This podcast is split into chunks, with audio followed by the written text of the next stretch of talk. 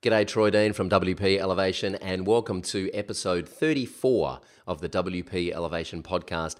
Our feature guest this week is Thomas Griffin from Griffin Media. Uh, you may know him as the man behind the soliloquy slider, which I'm sure you're all familiar with uh, the WordPress responsive slider.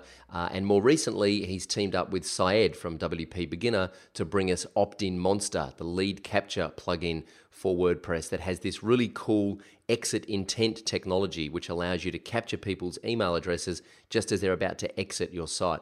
There's some really cool, detailed technical stuff going on in this plugin, uh, like being able to target uh, an offer to someone based on the page that they're on on your website. Some really advanced functionality. And uh, Thomas has decided or has agreed to give away a pro license of the Optin Monster plugin valued at $199 for this episode of the podcast. So make sure you watch the interview and learn how to enter that competition. And in this episode, Thomas shares with us the importance of networking, getting out of the building, attending WordPress meetups, and attending WordCamps.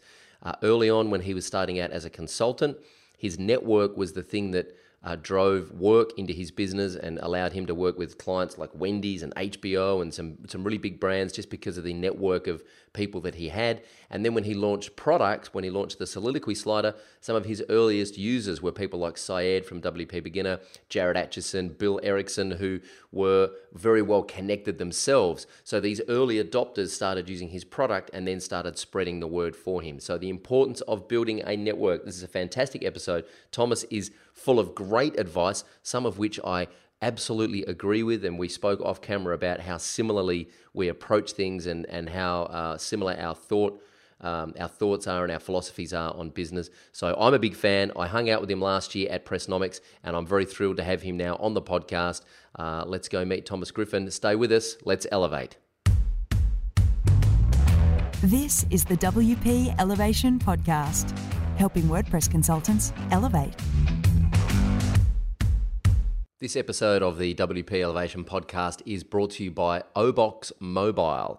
OBOX Mobile. It's a plugin from the guys at Obox Themes that you can get at Code Canyon for just $35. And what it does is it allows you to turn your WordPress website into a mobile friendly site. Not a responsive site, it's not a responsive design plugin. It allows you to choose what content you want to show on the homepage, recent posts, or a widgetized homepage. So it allows you to very quickly build a custom mobile solution and mobile experience uh, of websites. The reason I love this is because it allows us to rapidly speed up our development process for clients and it allows us to sell a new service in the business, which is mobile friendly sites, not responsive, but mobile friendly. You can check out a video walkthrough of this and download some email templates and templates for your proposals at wpelevation.com slash oboxmobile, O-B-O-X-M-O-B-I-L-E. Um, as I said, there's a video walkthrough there of how the plugin works and some uh, email swipe files and proposal templates you can use to start selling mobile versions of websites to your clients. Check it out, and you can get the plugin at Code Canyon for $35. Okay, elevation tip of the week here is get out of the building and network. Uh, that might sound really obvious, but this is the big takeaway that I got from this interview uh, with Thomas Griffin. And I know when I first started out as a consultant, I was, um, you know, I didn't have the confidence to get out there and really start networking because I wasn't sure about my skills. Frankly, I wasn't convinced that I was the best developer, and I wasn't, and I'm still not. I'm a terrible programmer. Um, I know what my strength is now, but back then I was really unsure of where I kind of fit into the WordPress ecosystem, and I was really nervous about getting out of the building and networking people. I eventually went along to my first WordCamp and spoke at my first WordCamp about the video user manuals and white label CMS plugins that we make, and about how to make the client experience better using WordPress. And that was great. It really helped me start building relationships with the WordCamp organizers here in Australia.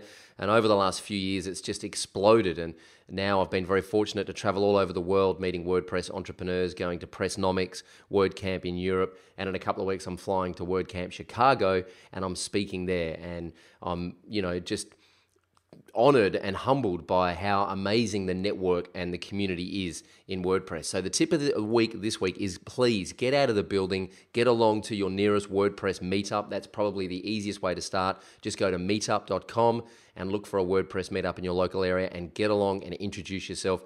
It will do wonders for your uh, confidence. It will bring more work into your business. Building a network uh, is critical. Okay. Thomas Griffin is the man behind Soliloquy Slider and more recently Optin Monster, his partnership with Syed from WP Beginner. He's a dude. I met him last year at Pressnomics. He's awesome. He's got a really great uh, energy about him. He's very chilled out, very relaxed, but he's got a great sense of humor. Uh, and he's got a really good charisma when you spend some time, and I'm, i mean that in all sincerity. I hope that's not weird, but uh, when you spend some time with him in, in person, he's just a really easy person to be around. And he's, I'm, in this interview, I was blown away by how much thought he puts into his WordPress business. He's super smart and got a lot of great advice for all of us. So, without further ado, let's go meet Thomas Griffin. G'day, Troy Dean here from the WP Elevation, and I'm very pleased to have with me all the way from Charlotte in New Jersey, is it, or New York? North Carolina. North Carolina. Nowhere near New York or New Jersey. Charlotte, North Carolina. Thomas Griffin from Griffin Media, uh, famously known for the Soliloquy Slider and more recently Optin Monster. Hey, Thomas, how you doing? Oh, I'm doing great, Troy. I'm excited to be on the show today. Uh, thank you for having me. oh man. Thanks for doing it. We uh, we hung out at Pressnomics last year and got chatting about all things WordPressish, and it's taken us a little while to get you on the show, but I'm uh, I'm pleased to have you here. so. Um, a quick competition announcement. Thomas has very kindly uh, offered to give away a pro license of the Optin Monster plugin, which is epic, valued at $199. So stick around for details on how you can enter that competition a little bit later on. Okay, before we start talking about all things WordPressish and plugins and business and entrepreneur stuff, when you were a kid, Thomas Griffin, what did you want to be when you grew up? I wanted to be a professional golfer ah. uh, slash somebody who wanted to own their own business. Oh. Those true. so, like, so why don't you why don't you own like a pro golf shop or something? You know, I I really have thought about that at some point. I would love to own a nice golf facility practice range, uh, something that's better than your standard golf driving range that people who don't belong to a golf club could still go to and get a good experience for. I never had that as a kid. And uh, it, in the event that I can find a way where that's profitable, I definitely think that would happen in the future. Awesome. Have you ever made themes for golf clubs or golf tournaments? I haven't, but now that I'm more into products, I don't really do much. I don't do a lot of client work now, but because of that, I now use the skill of building websites as a bartering tool. So a lot of the time, golf courses, uh, for example, the club that I'm at now, I bartered with them with the website in order to get a zero initiation fee. So I'll have to pay this monthly fee. So I definitely have used the skill of website design to my advantage. Awesome. I love it. Uh, when did you discover the web? When did you discover the internet and go, wow, this is something that I want to spend my time doing? My very first experience with the web per se was uh, my dad got this uh, Compaq. I think it was a Compaq Presario computer, big old honking white box with America Online, you know, because they they gave out those CDs, I mean, like crazy. And so my dad got one, got us on the internet, and I remember hooking through the the internet system to call my grandmother, and I remember hearing her talk through a computer, and I'm like, "Whoa, what is this?" Uh, and then from there, my dad got onto eBay and uh, I thought eBay was the most greatest awesome thing. I was big into Pokemon when I was a kid, so I'd started my first business on eBay in middle school, and that was really my first foray into the web. Wow! And how did that business go? Did you like? Did you have to like market yourself, and were you like, you know, producing blog posts about Pokemon and?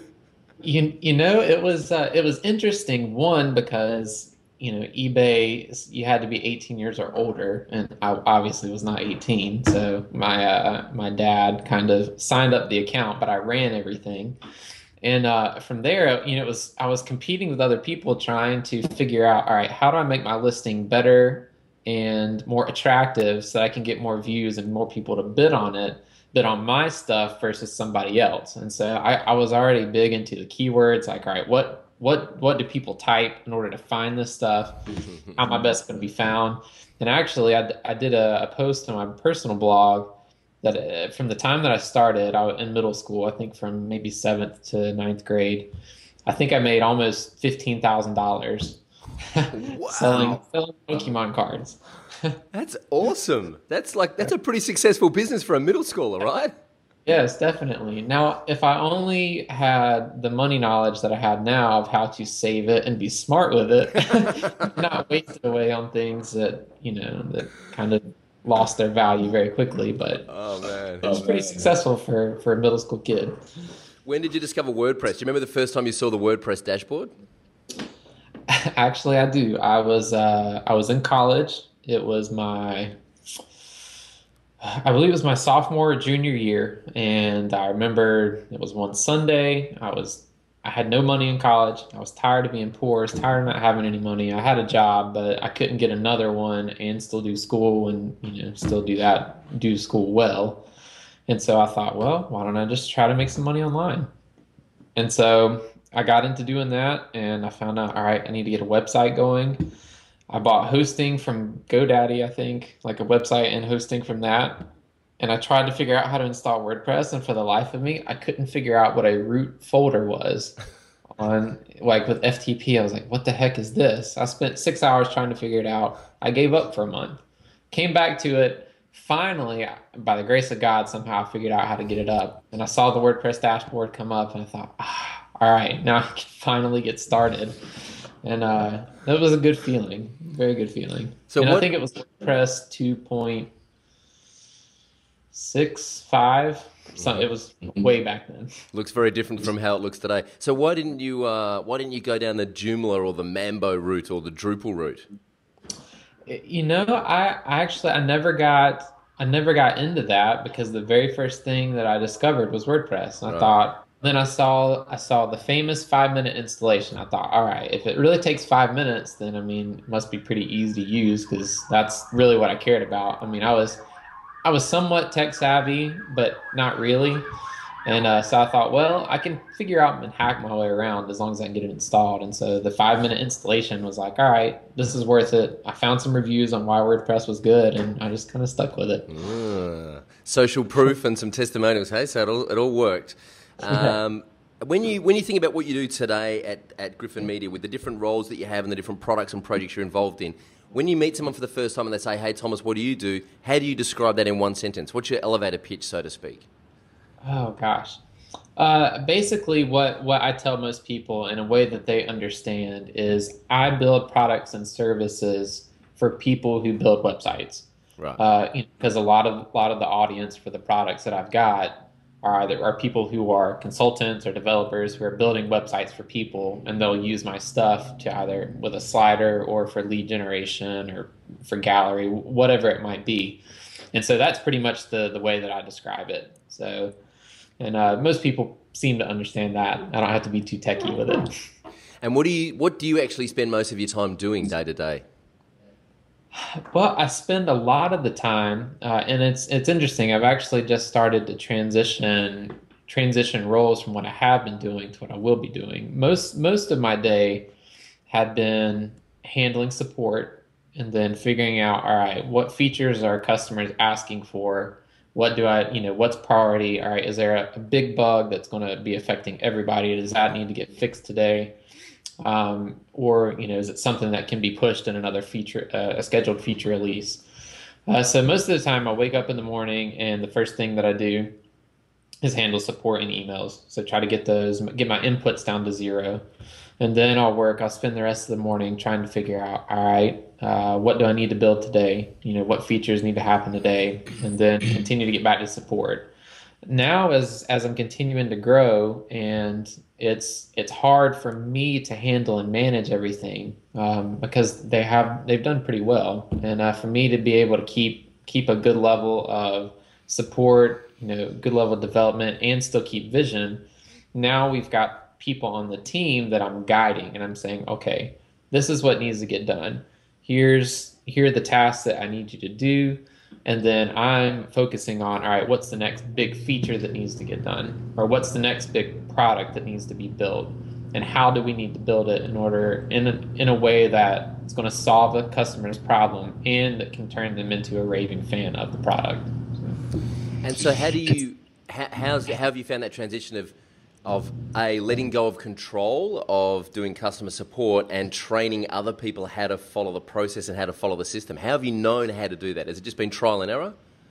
Yes, it's it's been a lot of trial and error. Um, it's it's been frustrating at times, and it's been good at times. Um, one is you know just just part of part of the process of growing is yeah you've got to you've got to let go of control of some stuff, and that's really hard to do you know, especially something like soliloquy, where you know it's it's been around for a couple years. It was my baby. It was birthed, the very first product that I built, and so handing that off to let someone else start handling the pre-sales questions and handling some of the support questions is tough because you know, all right, are they going to, you know, because I'm a small a small company, and so you know, I am the face of the product. You know, my personality comes out in the product how are we going to continue to communicate that type of message even when it's not necessarily me responding?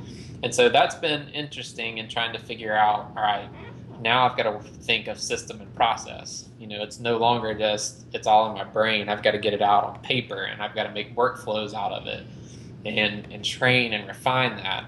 And so that's that's the shift that i'm making you know in, in getting it out and getting making my businesses less dependent on me and uh, and getting a team of people around it. We're going to come back and talk. Say again. It's been a fun transition. Yeah, yeah. We're going to come back and talk a little bit more about that in a moment. Um, what's the one thing that keeps you awake at night? Uh, oh gosh, um, I've had many different things keep me awake. One, uh, we've had uh, some issues with, with server issues. I mean, that's that you know, I get alerts from uh, Pingdom uh-huh. that tell me uh-huh. my server's down, but just going to sleep and you know, because because the web and being being up on the internet is the lifeblood of my business. So if I'm not up and people can't find me or buy the products, I mean that's no good. And now that I've got employees and I've got people that I'm managing, it's not just me anymore. It's not just my livelihood. When it was my livelihood, yeah, I mean, if it went down, you know, it would hurt me a little bit, but I'd get over it now that it's not just me, but it potentially affects a whole bunch of other people, now it's like critically important that this stuff doesn't happen. And so that definitely keeps me up at night. And then I've found that a lot of times I wake up in the middle of the night and have an idea and write it down, and then I can't just stop there, and then I have to go and like flesh out the idea. And so that kind of stuff kind of keeps me up at night too. That's the fun stuff that keeps you awake at night, there, yeah. It's like it's like you wake up and it's three in the morning and you have this idea, and I'm thinking, all right, why couldn't I have just thought this like during the middle of the day when I had lots of energy, but now I've got to wake up and do it because if I don't, I'll forget.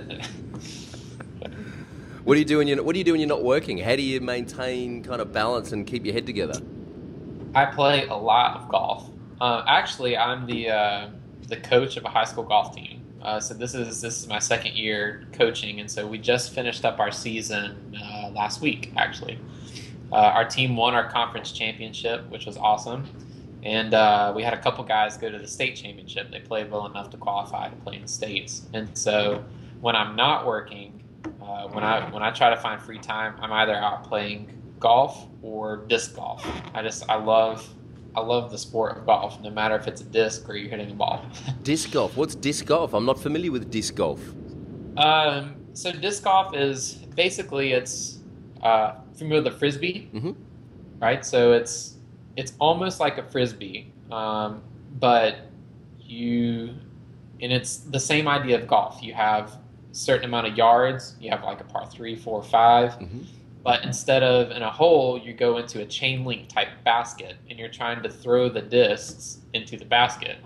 And so a lot of times you're in wooded areas and you've got trees and different other things uh, to go through. A lot of times you'll have a, a cutout fairway with a dog leg.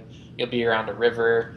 Um, and it's played just like golf, except you got a disc and you're throwing it. And you have different types of discs. You have a driver, you have a mid range, you've got a putter.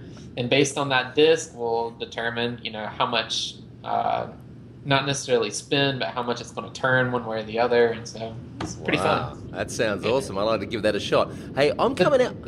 I'm coming yeah. out to the states at least once this year, hopefully twice. If you, if we if we manage to cross paths, I love golf, right? But I've got this awful, awful slice that is so consistent. I have to actually tee off on a 45 degree angle just to get it on straight on the fairway, right? So if we cross paths again, I'm gonna I'm gonna hit you up to take me out to driving range and get me to fix this slice once and for all. For real, for real, I can do it. I've Awesome. fixed many people's slices, so be in the next project. Awesome. Um, if you could wave a magic wand and fix one thing about your business right now, what would it be? Oh gosh, a magic wand to fix one thing. I think if uh, I could wave a magic wand and no customer ever had any issue with my products and never submitted any support, that would be wonderful.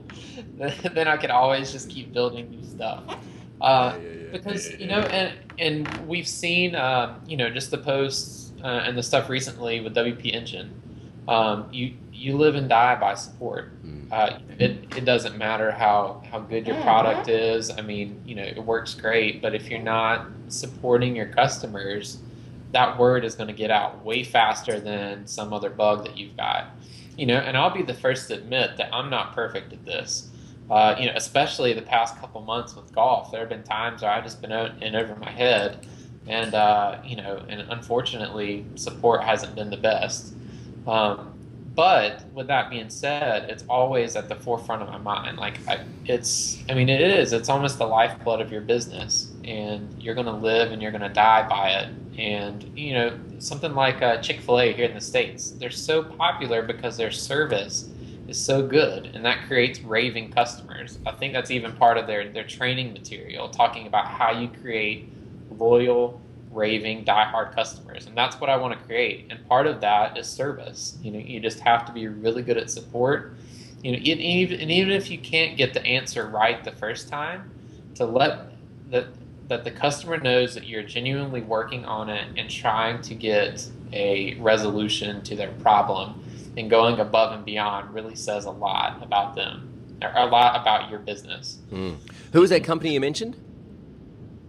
uh, chick-fil-a Chick fil A. How do you spell that? I'm going to put that in the show notes. It's a C H I C dash F I L dash A. Right. Uh, so they, what do they do? uh, so Chick Fil A is a fast food restaurant, but they specialize in nothing but chicken. Um, they their, their slogan is "We didn't invent the chicken, just a chicken sandwich." Uh, so they have the most amazing chicken sandwiches, and and just their food in general is is really really good. Uh, their prices are more expensive than places like McDonald's or whatever, but people go there because their service is so incredible. Um, you know, one, one of the things, because I worked there for about eight months, uh, one of their marketing things is uh, my pleasure. You always say my pleasure. It doesn't matter what the customer wants, anything, you're always saying my pleasure to them. And, you know, just the level of service that you get speaks volumes about uh, about their business, and it's I think it's why they're it's so popular and they do so well. All right, I'm going to put them uh, in the show notes. I've just got their website there up. I'm going to stick them in the show notes. Thank you for sharing. We don't have Chick fil A in Australia, but I look forward to trying them out when I'm stateside uh, in a few weeks.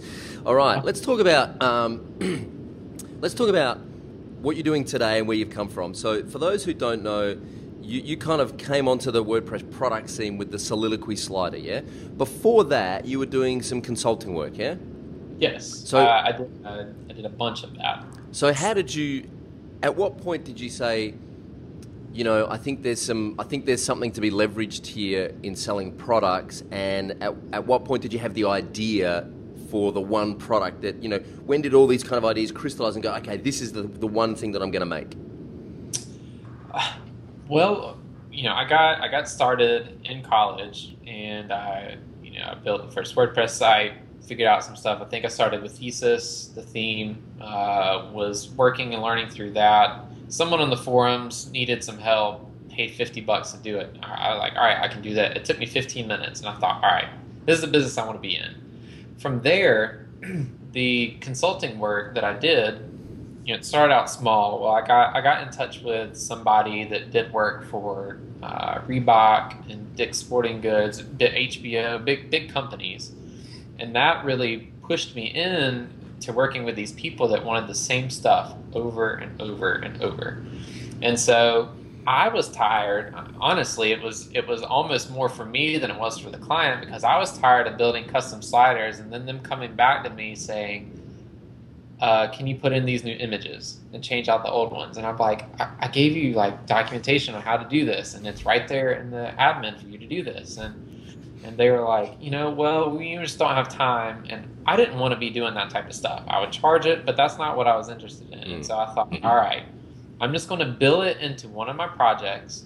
I'm going to bill it a little bit extra, but I'm going to tell them I'm going to build you something and you're going to be able to edit yourself.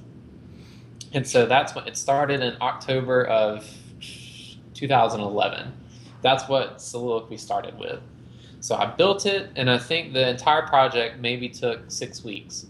And I basically, from there, I had a frame, like a framework for Soliloquy. And I thought, okay, the client loves it. Like, I, I remember getting the email saying, you know, like in all caps, Thomas, oh my gosh, this is wonderful. This is so much easier than before. And I thought, okay, I can't be the only person, one, building this type of stuff, or this can't be the only client that wants this. I really think the only other type of competitor out there was the Nivo slider. Uh, I think they were they were one of the, the, first to be kind of the premium WordPress slider types out there. And so I thought, all right, well, why don't I just try to build this into a distributed product? You know, I, I wasn't really sure how how it was going to work and then, but I knew from having worked with Nivo a little bit before that there some of the things were a little bit careless about asset loading, and then some of the other things I was just like, I think I could do this a little bit better. And so I spent the rest of the time uh, building out the product and making it into a distributable fashion, trying to figure out how licensing and all that stuff worked because none of the no, there was no easy digital download software licensing or anything like that at the time. So I built in my own custom system and uh, I put it out on the market uh, in April. And a lot of developers picked up on it and thought, wow, this is really nice. Like this makes our workflow a lot easier and there are lots of hooks and filters to go in and change stuff and i don't have to be building custom stuff and it's drag and drop and clients love that and from there it just people found and saw value in it and it word got out and people was like yeah this thing works really well and it's pretty consistent and solid and it just kind of grew from there so how did you get your first like do you remember how you got your first five five customers to buy this like i mean you weren't like at that point you weren't going along and speaking at WordCamps. You weren't like one of the lead developers in the WordPress project. Like, how did you get traction? How did you get those first batch of customers? Uh, you know, the first batch, actually, uh, my very first interaction with the plugin was with Syed, and it was at WordCamp Atlanta. February, it was in February 2012. I was speaking. I had just built uh, the TGM plugin activation class. I just built and got it out there which now like every ThemeForest user, you know, in the history of mankind uses it now. Um, and I just built that, so I was speaking on that topic, and I I was working on that thing a little bit, and so Syed came in and asked me. I I'd never met him before, talked about it. He was like, "Oh, that's really interesting." He's like, "You should talk to me. You know, we'll we'll market this." And I didn't listen to him, and I wish I had. I probably could have made a lot more money had I known back then. Um, but the I I was good friends with uh, Jared Atchison and Bill Erickson, uh, some of those guys, big Genesis developers, um, and so they they were some of the first people to use it, and then they started. People were asking them like, "Hey, what is this thing you've used?" And they told them that, and so I really think the first the first, gosh, maybe twenty customers were just me and those guys, and just getting the word out and spreading the word that way you know so it was mostly friends or developers or people that i already knew that knew that i was working on it that wanted to buy it from me and test it out so that first batch of guys that you're talking about, they were they're really well connected in the WordPress scene too. Like the Jared Atchisons yep. and the Bill Ericksons of the world and the Syeds of the world. They're your early adopters. They're the ones who are using your product to begin with, and they're really well connected. So then they go and spread the message to their followers that's was that a conscious thing, or did you just kind of luck out on that one? No, I uh, at that point I was still very, very, very developer centric. Right. I I had I had no concept of marketing, and I and I still don't have a perfect concept of marketing. but I've made that transition from understanding there's there's a line between being a developer of a product and being able to market a product. And at that point, I had no clue how to market a product. You know, I, I had no clue about marketing in general. And so, you know, I was just kind of going out into the wild, and I was fortunate enough, one, to learn that uh, affiliates are very good. I was told early on you need an affiliate program, and so affiliates definitely helped get me off, uh, you know, get things rolling, get things started. Um, you know, but just those people in general, just telling telling others about the product. That was that was how I first got into it. But yeah, I I knew absolutely zilch about marketing.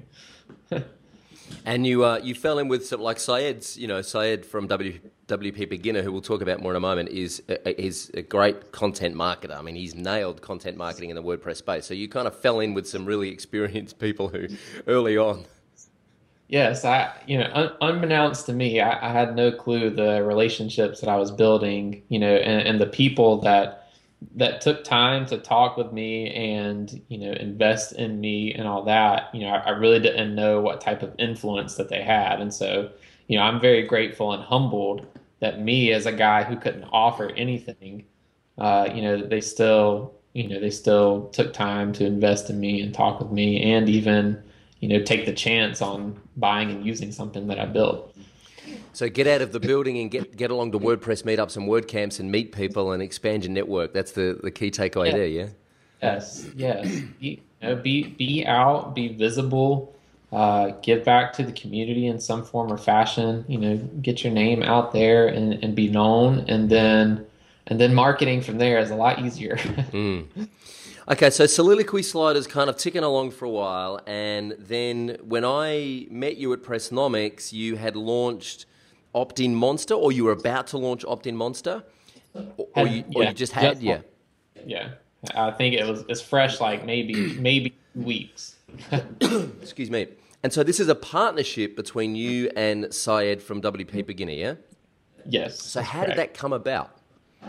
we were uh, it was it was later when was this it was later that year actually at wordcamp raleigh uh, i was up at wordcamp raleigh in november of 2012 and i was speaking on using ajax in uh, in wordpress plugins because at the time it was kind of like a dark uh, you know a dark unbeaten or non trailblaze path. Nobody really knew like all right how do you really use ajax in your wordpress plugins? And so i decided to give a topic on that and it happened during the lunch. I sat down and Syed came and sat down right beside me. He was like, Yeah, you remember me? I'm from WordCamp Atlanta, you know, all that. So we got to talking. And, uh, you know, he was like, Man, next time you got a, a, product idea, hit me up. You know, maybe we could work together. And so I was like, Okay. I, I didn't really think much about it.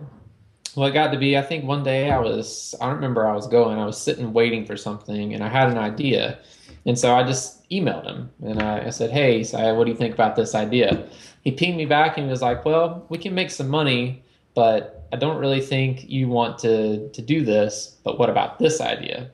And he so he told me about it, which which turned into OptinMonster. I thought, yeah, like that sounds like a great idea. You know, it's and unfortunately the space is filled with a lot of really spammy not not so good type of people, you know, that are really horrendous with support and all that. And I thought, man, you know, like what a what a chance to really redeem something in the WordPress space that has a ton of value, lead generation, right?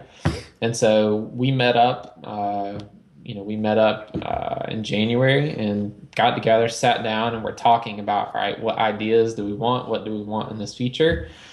And we both liked it you know we we both kind of share the same type of business values and business goals. And so we thought all right well let's give this thing a shot. And so we started working on it and then we got it launched out in september. Well september 2012 2013 okay so it's new it's this is only like seven eight nine, nine months on the market yeah yeah. Okay. Yeah, so it's so, so for those that don't know, explain exactly what Opt-in Monster does and why it's different to something like Pop-up Domination or any of those other pop-up plugins around.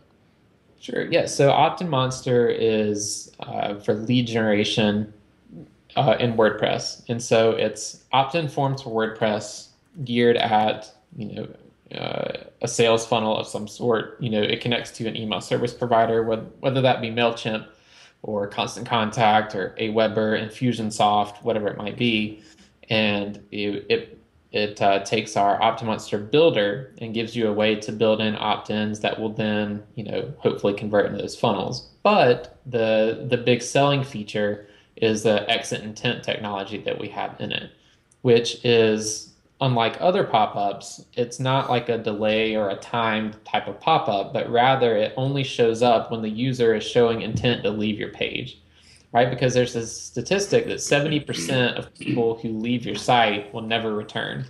So it's vitally important that in some way you try to you try to get some type of information from this customer to market to them in the future because the odds are they're never going to come back that you've lost that lead and so with exit intent, it's targeted in that they can go all around your site, but before, right before they leave, it'll uh, show a pop up for them. So it's almost like a free page view that gets their attention, and you do some type of call to action or value proposition to try to get them to subscribe to your email list. And that's really the defining feature that's different from the other pop up plugins. Uh, and so that's kind of what what our you know what our selling point and selling feature was and it continues to be and that was where it really differentiated from the other competitors in the market. Okay so tell me let's have this conversation about opt-ins and popovers because i'm a huge fan of popovers and opt-ins. You know i've built two pretty successful businesses out of collecting email addresses so you're preaching to the converted here but i have this conversation all the time at wordpress meetups and wordcamps and business conferences People hate these things. There are people who, like when I say that we have pop ups on our form, it's like they, they turn into this possessed devil and they want to like kill me for, you know, for this, like they think it's spammy and it's, you know, really bad marketing. How, what, what do you say to people who, when you get that feedback, like this stuff is spammy and it's, you know, it's, it's kind of internet marketish, how do you overcome that objection? Uh, well, one, I, when you when you seriously talk to you know because a lot of a lot of these critics aren't running or having their own business. They're probably developers who already are very tech savvy. They already understand how they use the web. They have they have rhythms and patterns of how they use it. Whereas the average user does not have this, right? They don't they do not have a framework for that obviously some pop-ups can be annoying if you do it in the wrong way. I mean if as soon as you come to the site there's something right there. I mean like oh you know that that could definitely be annoying. But when you when you really understand the statistic of 70% of people that are leaving your website never return and digital and being on the internet whether it be e-commerce or whatever is the lifeblood of your business then it becomes very, very, a very crucial part of the conversation of if we aren't converting them on the website, what is our last ditch effort to try to get them to get into our sales funnel? And so exit intent is that answer, right? It's it's the last effort that you've got to say you've been on my site looking at four pages for 1 minute, but you have not given me any information. Here's I've noticed that you've finished on this page. So I'm going to show you a targeted campaign to try to get you to say, to try to convince you that what we have to offer is worth your time, is worth your email address. Mm. And so, and see, business owners really get and understand that. Um, you know, the the audience for Op- OptinMonster is, is not your uh, spammy blogger type. Uh, what you would think. You know, our our typical customer is um, medium to big size businesses because they understand and they understand the value of their customer and they want to capture that customer. And so for them, exit intent it just makes sense, right? Because if someone's already had a bad experience with their site with your site, they're going to leave anyway, mm. right? And so a pop-up isn't going to really change that. They've already had a bad experience. They're not going to come back anyway. If they had a good experience and then you offer something targeted to them that gives them true value, then yeah, they'll, sure they'll give that to you. I mean, it, it's mm. it's like a no brainer. So that's that's what I try to tell them and convince them. This is, you know, I, this, I do a little bit of consulting with uh, with small business around just basic kind of digital marketing and internet strategy. And what you know, I think the lowest hanging fruit. You look at ninety nine percent of business websites on the internet; they are not doing any lead capture. If anything, they've got uh, you know a form somewhere that says sign up for our newsletter, which of course nobody is going to sign up for your newsletter unless you are like you know Seth Godin, you know, or the Harvard yeah. Business Review or Inc.com, or like if you're a massive player, then sure, people are going to sign up for your newsletter. But no one's going to sign up for a newsletter from a, for an average small business because nobody cares about what's going on in your business. All they care about is how what you do can help them and what's in it for them. Yes. So I think lead capture is like the lowest hanging fruit on any, just about any industry and any niche that, that we work in. And you know, I think the reason that people don't do lead capture is because it actually takes a, a fair bit of work to actually develop an offer that you can put in front of people to get them to give you their email address.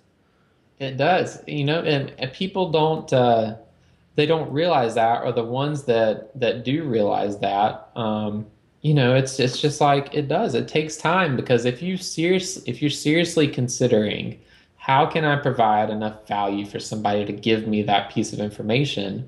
It's going to take some time. You're not going to take lightly of how am I going to format this white paper uh, so that you know it's it's good for the person that wants to opt into it, and then it might take you a week or more to format this white paper. You know, it, it takes work, but you have to keep that in mind with what's the value of this customer, right?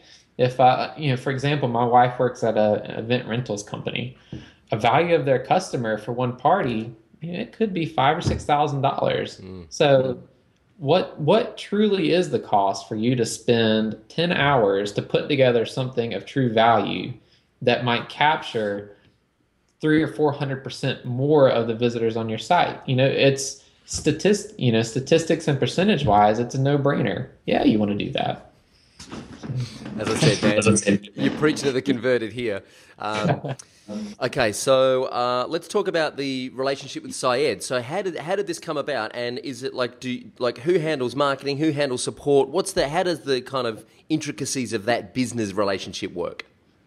Yeah, so uh, Syed is obviously a very gifted content marketer, and he's he's a very good designer. Right, he's got a very good eye for design and designing designing things that will convert. And so he handles the marketing aspect of it, the networking aspect of it, which is so crucial because he he just he has so many connections, you know, and um, and then the design pieces of it. I handle all the technical pieces, and then we kind of tag team support. Um, you know, obviously the technical bugs and stuff I will get, but you know, he will go in and he'll have answer the pre-sale types of questions. You know, he's he's very good with customers, um, and so that's that's kind of how we work uh, in tandem on that. And um, I, you know, I, I don't sort of ever talk about revenues, and I don't want to get into that. But I just do want to ask, how's business? How's it going? How how is Opt-in Monster being received in the market? Uh, Opt-in Monster is uh, it's it's very good. Uh, you know, obviously without without giving out numbers or anything, but it's uh, in in the first however long, it's already far and well surpassed uh, soliloquy. I mean, it just it kind of it it went past and didn't even wave. You know, it didn't even wave whenever it went past it. Uh, so it just kind of soared, um, wow. and it's it's continuing to grow, and so that's that's been really nice uh, to go. So business is good. Awesome, that, that's great. And do you think do you think it's because Opt-in Monster actually offers the customer some real value into the business, which is leads, whereas Soliloquy Slider solves a problem and speeds up a process but doesn't mm-hmm. actually show the customer, well, this is how this thing can be valuable for your business? Well, it's you know, it's a little bit of a little bit of that. Uh, another is a little bit of just price, right? Opt-in Monster is just, is more expensive than Soliloquy, and uh, even though the number of sales are somewhat similar, although Opt-in Monster does more, the revenues are that much greater because the price is more. Mm. And you know, a lot of that is thanks to really good marketing. You know, real marketing uh, Opt-in Monster really well and and separating it from the other competitors. And so, which affords you to be able to charge that premium price for the technology and support that you're getting. And so that's, um, you know, that's one one of the one of the reasons why it's you know been propelled and and done so much better than Soliloquy in terms of revenue. Uh, but then again, it's it's like you said, it's people you know there there's a monetary value with lead generation especially for the customer that's buying OptinMonster you know the, these are customers that already have a lot of money invested into big crms and big type of stuff and so they they already understand that these customers are very valuable to them. And so for them it's easy for them to pay this you know x amount of money whereas a slider i mean it's it's just uh, you know i'm just going to display some images or i'm in a marketing department and i want to be make sure that the message for all the different people is getting across. And they might not find as much value in it.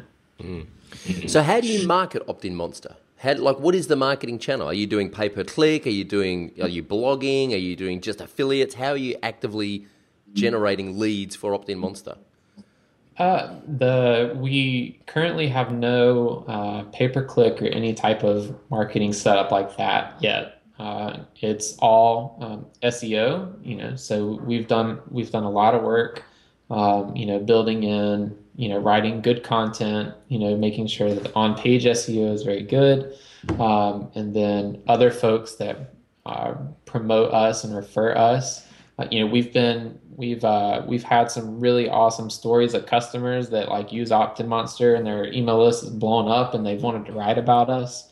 And fortunately, they've had very strong domains, and uh, you know they've given us some good link juice. And from that, we've been able to see a lot of traffic. And then we do we do have uh, quite a few affiliates that uh, promote us as well. And so that's that's been our main mainstream uh, we just WordCamp Miami. We did have a big uh, a big banner there, and I think that got the word out to a lot of people in the WordPress space about OptinMonster. You know, it's still very young, so a lot of people don't know about it. Uh, nor do I, nor do many people know that I'm actually the one behind it. So. Um, yeah, that's that's kind of our, our marketing thing now, and I think uh, advertising in some form or another will come in the future. Uh, but we still we still have a lot of things that we want to build into OptinMonster. You know, we still have a lot of different uh, features and functionality that that we are currently building or haven't processed but aren't there yet. And so, you know, we we still have a ways before before this thing is really you know fully featured and has all the stuff that we want in it. Any plans to build it into a newsletter email marketing system, or will it always integrate with third parties? uh, we we've talked about that, and uh, we're going to talk about that more when we meet up in June. So I don't know yet, but uh, it uh, kind of makes logical sense, right? Yeah, it's a big job though, huh?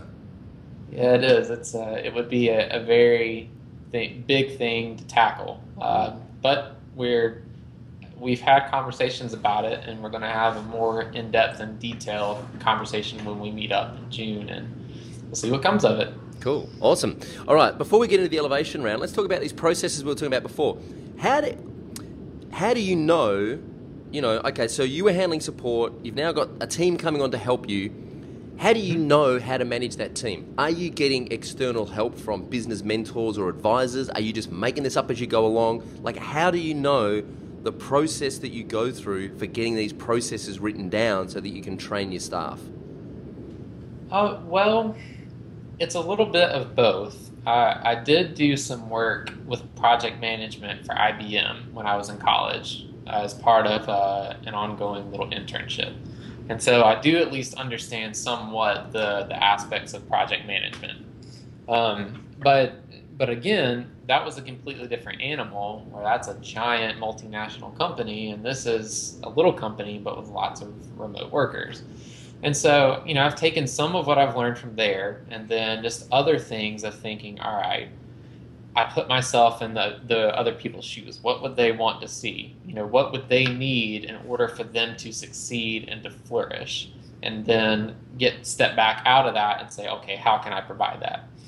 Uh, and so learning how to manage and run tasks that way. So we've, we've picked up using Trello uh, for basically anything not uh, project code related. So anything not code related is up on Trello, right? And we have different cards and boards to manage uh, what tasks are in the need to be done, what's in review, who gets assigned what, what are the due dates for this type of thing, and then using GitHub with issues and milestones to handle any of the code related type of things, and try to you know try to ensure that we're keeping good deadlines and that and that uh, that the people that are working under me have a sufficient amount of work to continue to keep them busy, but not so much that they feel like they're overloaded. And um, so, have you? So, what happens when you get to a point where a team member is just screaming out, going, "I've just got too much stuff here. Like, you know, you, you gotta you gotta help me out because I'm drowning." I, you know, I'm. I, I try to be very gracious and very supportive in that, and say, "All right, you know, look, if it's too much, let's scale it back a little bit." Um, but what, what I would I would like to ask is, why is this too much? Is this something that on your time that you're doing that is making this too much? Is there are there some efficiencies that need to be gained from personal time management? Right? Do you need to read the book "Getting Things Done" by David Allen, which is awesome. If you haven't read that, read that book. Um, you know, just getting getting stuff done and learning how to set up processes and systems so that you're more productive and are able to get more done in a less amount of time. Know, and so is it is it you know a knowledge and process thing where do I need to invest in making sure that you are being the most effective you? And you know, it, is that the issue, or is it really yeah I've got too much on you? And then you know try to be gracious in that and understanding and maybe back off for a little while and make sure that nobody's got their head underwater. You know, I want people to be productive and efficient and uh, not not begin to, to harvest feelings of bitterness. So how do you how do you hire staff? Like, how do you what's your criteria for? You know, is it just all gut feel, or how do you know that you've hired the right person? And have you ever hired the wrong person and realized within a couple of weeks, oh, this person's just not right?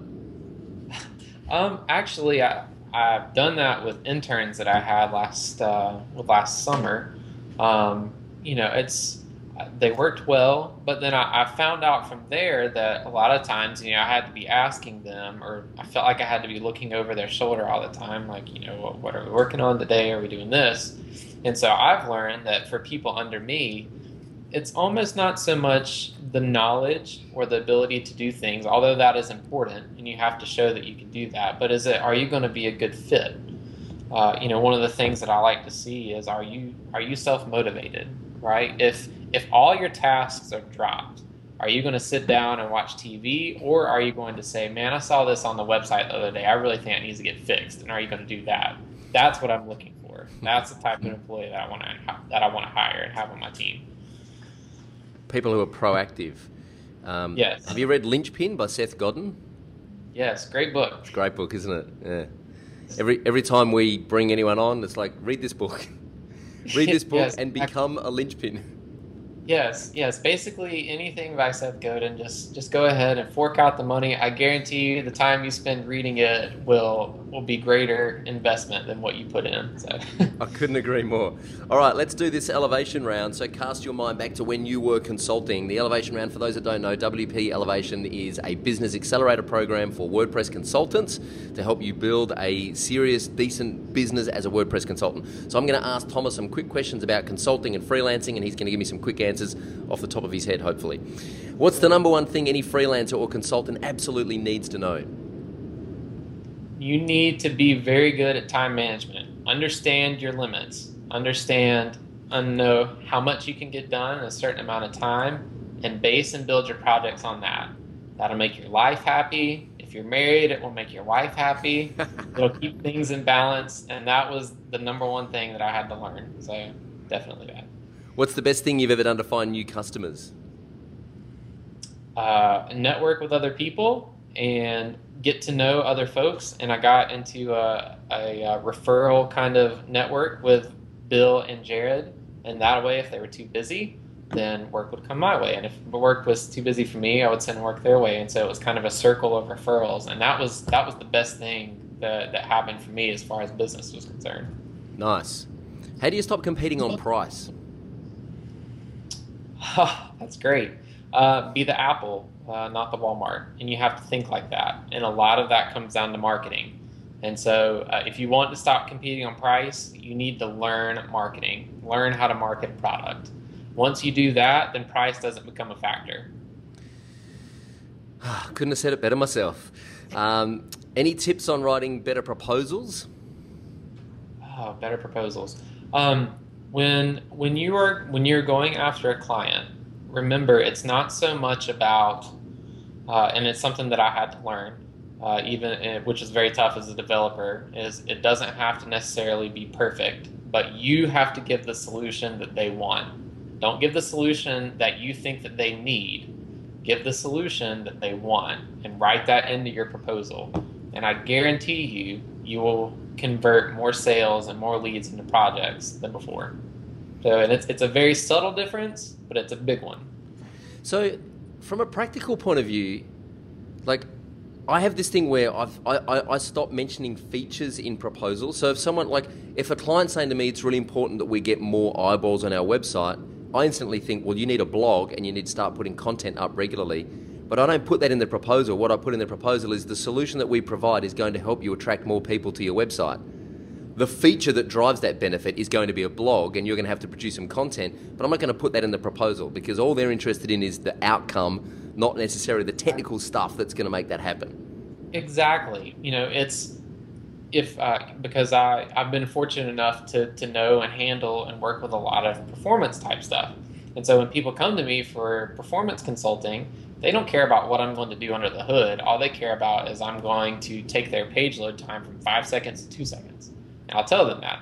They might not know, they don't need to know that I might use the W3 Total Cache plugin and I might have to go in and change some of their queries and all that. They don't care. They just want to know that my site's now loading three seconds faster than before. So. Exactly. Uh, do you have a favorite tool for CRM? Uh, honestly, I uh, because of my consulting days, I worked with lots of big companies. I use Salesforce a ton. I actually thought if I ever got out of WordPress that I would become like a Salesforce, uh, you know, whatever they would be called, um, preferred consultant type uh-huh. things. And I actually love Salesforce. It's it's very expensive, but they do a really really good job of, of what they do. And so I know it's it might be out of the price range for a lot of people, but it, Salesforce rocks. Cool. Uh, what's the best way to keep a project and a client on track? Communication. Got to communicate all the time, even if you think it's unnecessary. The client wants to know, hey, what's going on? Yeah. You know, even if yeah. it's all right, giving them an email that you know every couple days, hey, this is what's been working on, and then use something like Basecamp. Uh, I use Basecamp for the, all the projects that I did, and uh, so that way they can see activity they know that you're working on something, and that'll keep them happy. It'll keep you happy. It keeps a little bit, you know, it's a little bit more work on your end, but I promise you, it makes things a lot better and a lot smoother. Did you get do you get much pushback from clients not wanting to come into Basecamp? They don't want to join up and they don't want to sign in and, and, and share that information? You know, I really didn't. I only had one client that didn't want to use it, but it's because they wanted to use a different system. Right. Uh, most of the clients actually appreciated that because they they saw the work that was getting done. Yeah. Uh, they could actively put in their feedback and know that I would see it.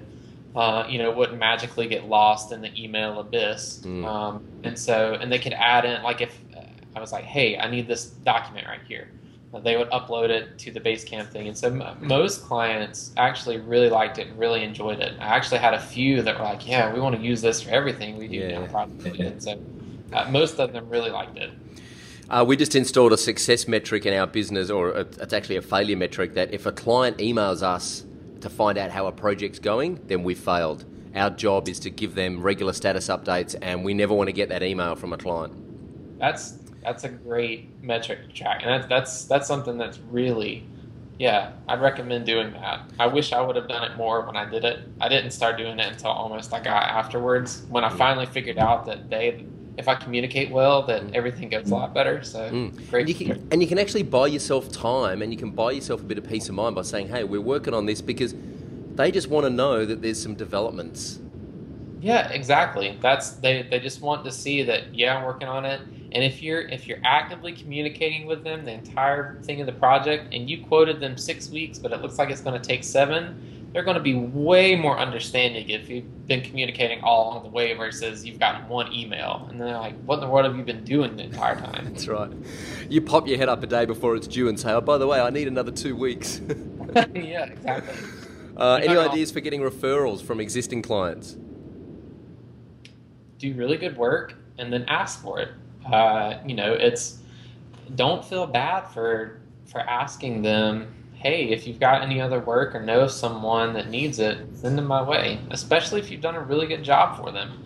I wish I would have done that. And that's actually how I got my big break into working and doing a lot of corporate and enterprise WordPress consulting.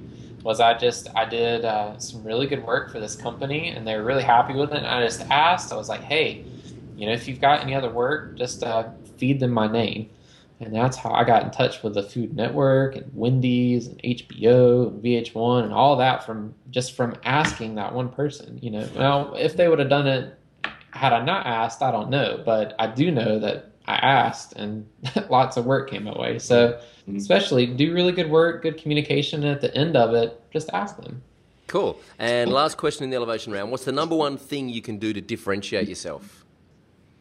The number one thing you can do to differentiate yourself uh, find a platform, right? So, uh, and uh, Michael Hyatt talks a lot about this, mm-hmm. about build, building a platform for yourself find a platform that you can stand on and stand on sorry my southern came out there uh, that you can stand on and really own it right so uh, i got my platform really which a lot of people know me for besides the sliders the fact that i build stuff that's very fast and very efficient right so it's performance optimized it's performance savvy and it's efficient. And so they know that when they use something that it's going to be quick, it's not going to be uh, disrupting as far as speed is concerned. And so I've I've kind of built you know a reputation based on that. And so from that, I've gotten a lot of inquiries for performance consulting. And so you know now with OptinMonster, you know I'm continuing to work on all right. Um, I've got speed and things down. Now I want to work on another platform of lead generation in WordPress. And how are you successfully taking people from a visitor, getting them into your funnel, and turning that into dollars? You know, that's tangible money for your business and working into that. So find find a platform that you can stand on and own it. That is awesome advice. And it kind of, you know, we talk a lot about niche marketing and we talk a lot about finding your ideal client and uh, serving them better than anyone else. What I really like about what you're talking about here is because a lot of people have problems identifying their ideal client and defining who their ideal client is, right? Mm-hmm. But essentially, this is a similar kind of thing. It's it's finding what it is you do best, and then just owning that and attracting the clients that want that. And I think that's sometimes easier to work out because you know yeah. what it is you do best.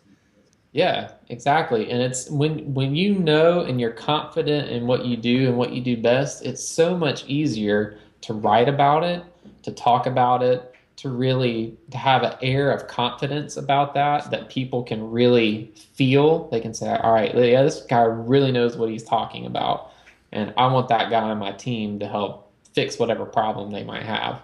And so mm-hmm. yeah you know mm-hmm. just finding that platform and using that to attract an audience rather than going and trying to handpick people and which is always going to be subject to uh, I had some bad decision there. I didn't quite view that right. Whereas if you're working on really trying to attract that person based on what you offer them, you're way more likely to get somebody who's right up your alley. Mm. How do you deal with the, how do you deal with the fear of like a lot of entrepreneurs have this fear of missing out. Like, well, if you know, if I become the performance expert, you know, then there's all this other work I'm going to miss out on. How did you did you ever have to overcome that, or if if not, how would you suggest other people overcome that?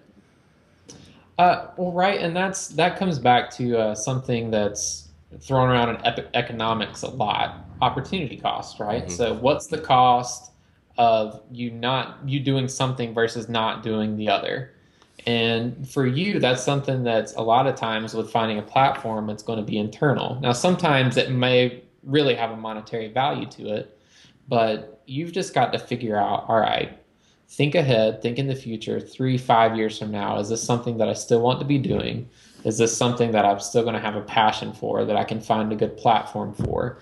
And is it something that is going to be able to provide enough to where I'm happy and satisfied with it? Right? with you know a lot of times the money and i say it and a lot of people ever you know say it as well, but I mean, money doesn't solve everything. It's nice to have a lot of it, but the more money you get, the more money, the more ways you find to spend it. Mm. So find something other than money that you can really stand on platform, continue to work in. And then if you're good at what you do, the money will come. Mm. Great advice. What is the future for Optin Monster? Where do you see this thing in 12 months or two years? I see your eyes light up every time we talk about Optin Monster, man. You are clearly really passionate about this. Uh, uh, it's there's there are so many different things that, that are going to come out of Optin Monster, and there's so many different ideas of uh, sister products or um, products that uh, are not comparable. I'm, I'm, at a loss for word, but complementary. Yeah, complementary yeah. products. There's so many complementary products that can go along with this that I mean, it really like it just makes me excited for the future of what it is. And Optin Monster is just that stepping stone to continue to build uh, that lead generation you know the to continue to build and have good lead generation products and services in WordPress. And so, uh, what comes from that in 12 to 12 months to you know 18 months to two years, I think there are a lot of different things that might come out of it. It's uh, and so we're we're again we're going to meet in June and really decide and focus on all right what's the next step, what makes the most sense and then move from there. So I'm I'm really excited about the future. A lot of sweet things are going to come. I can guarantee you that. Any plans to make it a, a, hosted SaaS solution kind of thing? You know, we've we've talked about that. Actually, when we first got together, that was going to be our our original plan. Uh, but then we we ended up just sticking with WordPress. And so, uh, you know, we're we've definitely talked about that. A lot of people ask for it. Um, and uh, that'll be another thing that we talk we talk about when we meet up. But uh, you know, we're we're not we're not quite sure yet how we want to how we want to approach that. Obviously, there's a lot bigger market out there uh, that can be can be touched by having a you know a SaaS solution. Um, but you know, we think that there's a lot more opportunity to dig deeper into the WordPress space. So we'll just see what comes of it. I, it's definitely been a topic of conversation, and uh, but we, we still have a lot more things that we want to do with it mm. in, in, the WordPress mm. space. Awesome. Well, I'll tell you what, let's get the feedback from everyone listening to this and watching this podcast. Uh, as I announced at the start of the interview, the competition, Thomas has uh, very kindly offered to donate a pro license of the Optin Monster uh, WordPress plugin, and I'm just checking this out on the site now. The Pro license is valued at $199. It allows you to install it on unlimited sites, unlimited forms, analytics reporting, A B testing, and it gives you the exit intent technology so you can capture people's leads before they leave your site uh, and you get priority support and updates for one year. It's valued at $199. If you want to enter this competition, leave a comment underneath this video and tell Thomas the number one thing you would like to see in a future version of Optin Monster, and I'll get Thomas to swing by in a couple of weeks and award the prize. Sound good? Sounds awesome. Awesome. Hey, man, thank you so much for spending some time with us on the WP Elevation podcast. Uh, just before we leave, what's the number one piece of advice you would give any entrepreneur trying to build their own business apart from partner up with Syed early on? that is a great piece of advice. Um, you know, it's and one of the things that I, I really struggled with at first, but had to come to terms to grips with. I think a lot of people, the reason why they don't go out and be entrepreneurs is because they're afraid of I'm losing a steady income, I'm losing this. Again, opportunity cost, but um, you know, at, at the other place where you're at, um, your your safety or illusion of safety is based on the business decisions that other people make, right? And so, you know, the the one thing that I I want to to give and say is if you've got the passion for it, right? If you if you really are passionate about it, and it's not just something that can be a hobby, but you know that people have made a business on, then take that risk one one thing that really helps is is don't have any debt. You know, I, I'm debt free. Don't have any debt. That really frees you up to make good decisions as an entrepreneur. But then just go after it. Um, have the passion. Work really really hard. As an entrepreneur, you're going to work way harder than you would at any other job. I mean, it's just people think that entrepreneurs have the life and they don't realize that you never get away from your business, right? But just you're going to work really really hard but just remember that if that if that's a scare concern for you, that you know, what about money? I'm not going to have a paycheck. It's just an illusion of safety. And as the recession that we had in the U.S. and a lot of other places around the world has told us that, I mean, with a drop of a hat, your job could be gone, right? And so, at least in the entrepreneurial seat, it's you live and you and or you eat or you don't based on what you do, right? And it's not based on what someone else does. So.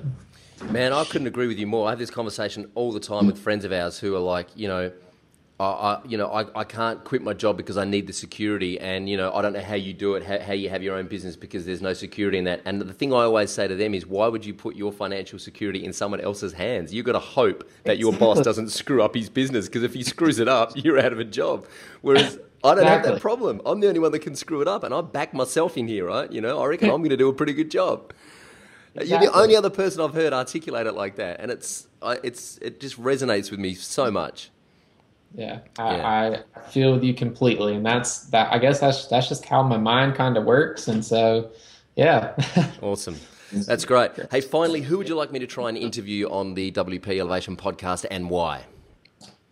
Gosh, let's see if you haven't interviewed Jared uh, Atchison, I haven't. he's a great guy, great guy, and this perfect really for um, again for the audience that this podcast reaches because he's in the thick of that of the doing the consulting and doing the freelance piece uh, all with him. Um, you know, he's he's got a lot of experience under his belt. He's worked a lot with trying to make uh, more efficient workflows and how do I get more clients and how can I scale this business, you know, where I'm able to make more money without necessarily having to put more time. He's got a lot of great advice for that. So Jared or uh, uh, man, Pippin. I don't know if you've interviewed Pippin or not. No, Pippin, I haven't. There you go. He, so I met uh, Jared briefly at Pressnomics last year, uh, and and Bill as well. We had a very very brief uh, chat. So there you go. Jared Atchison and Pippin Williamson. Keep your eyes on your inbox, courtesy of Thomas Griffin. I'm coming to get you for the WP Elevation podcast.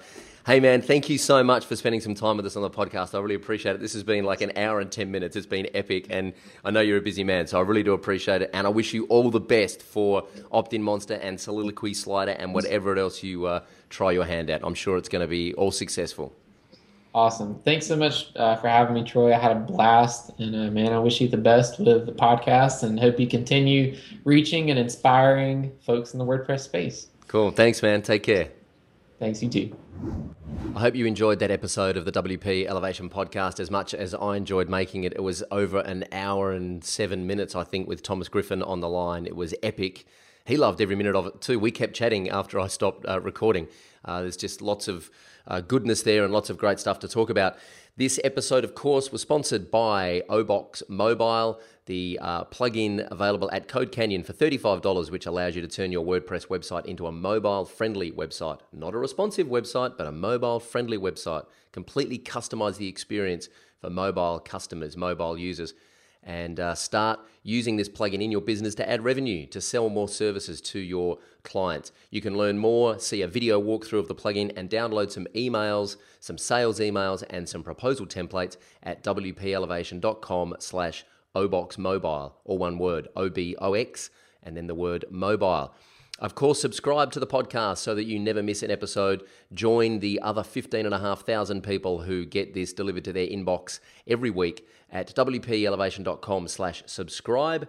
And of course, everything that we spoke about in this episode, all of the links and all of the resources and all of the highlights you can find in the show notes uh, that are at wpelevation.com slash Thomas Griffin. That's all one word, all lowercase, no hyphens, no spaces, T H O M A S G R I F F I N, wpelevation.com slash Thomas Griffin. And remember to leave your comments underneath the video and tell Thomas the number one feature you would like to see in the next version or a future version of the Optin Monster plugin for your chance to win the pro version of that plugin valued at $199.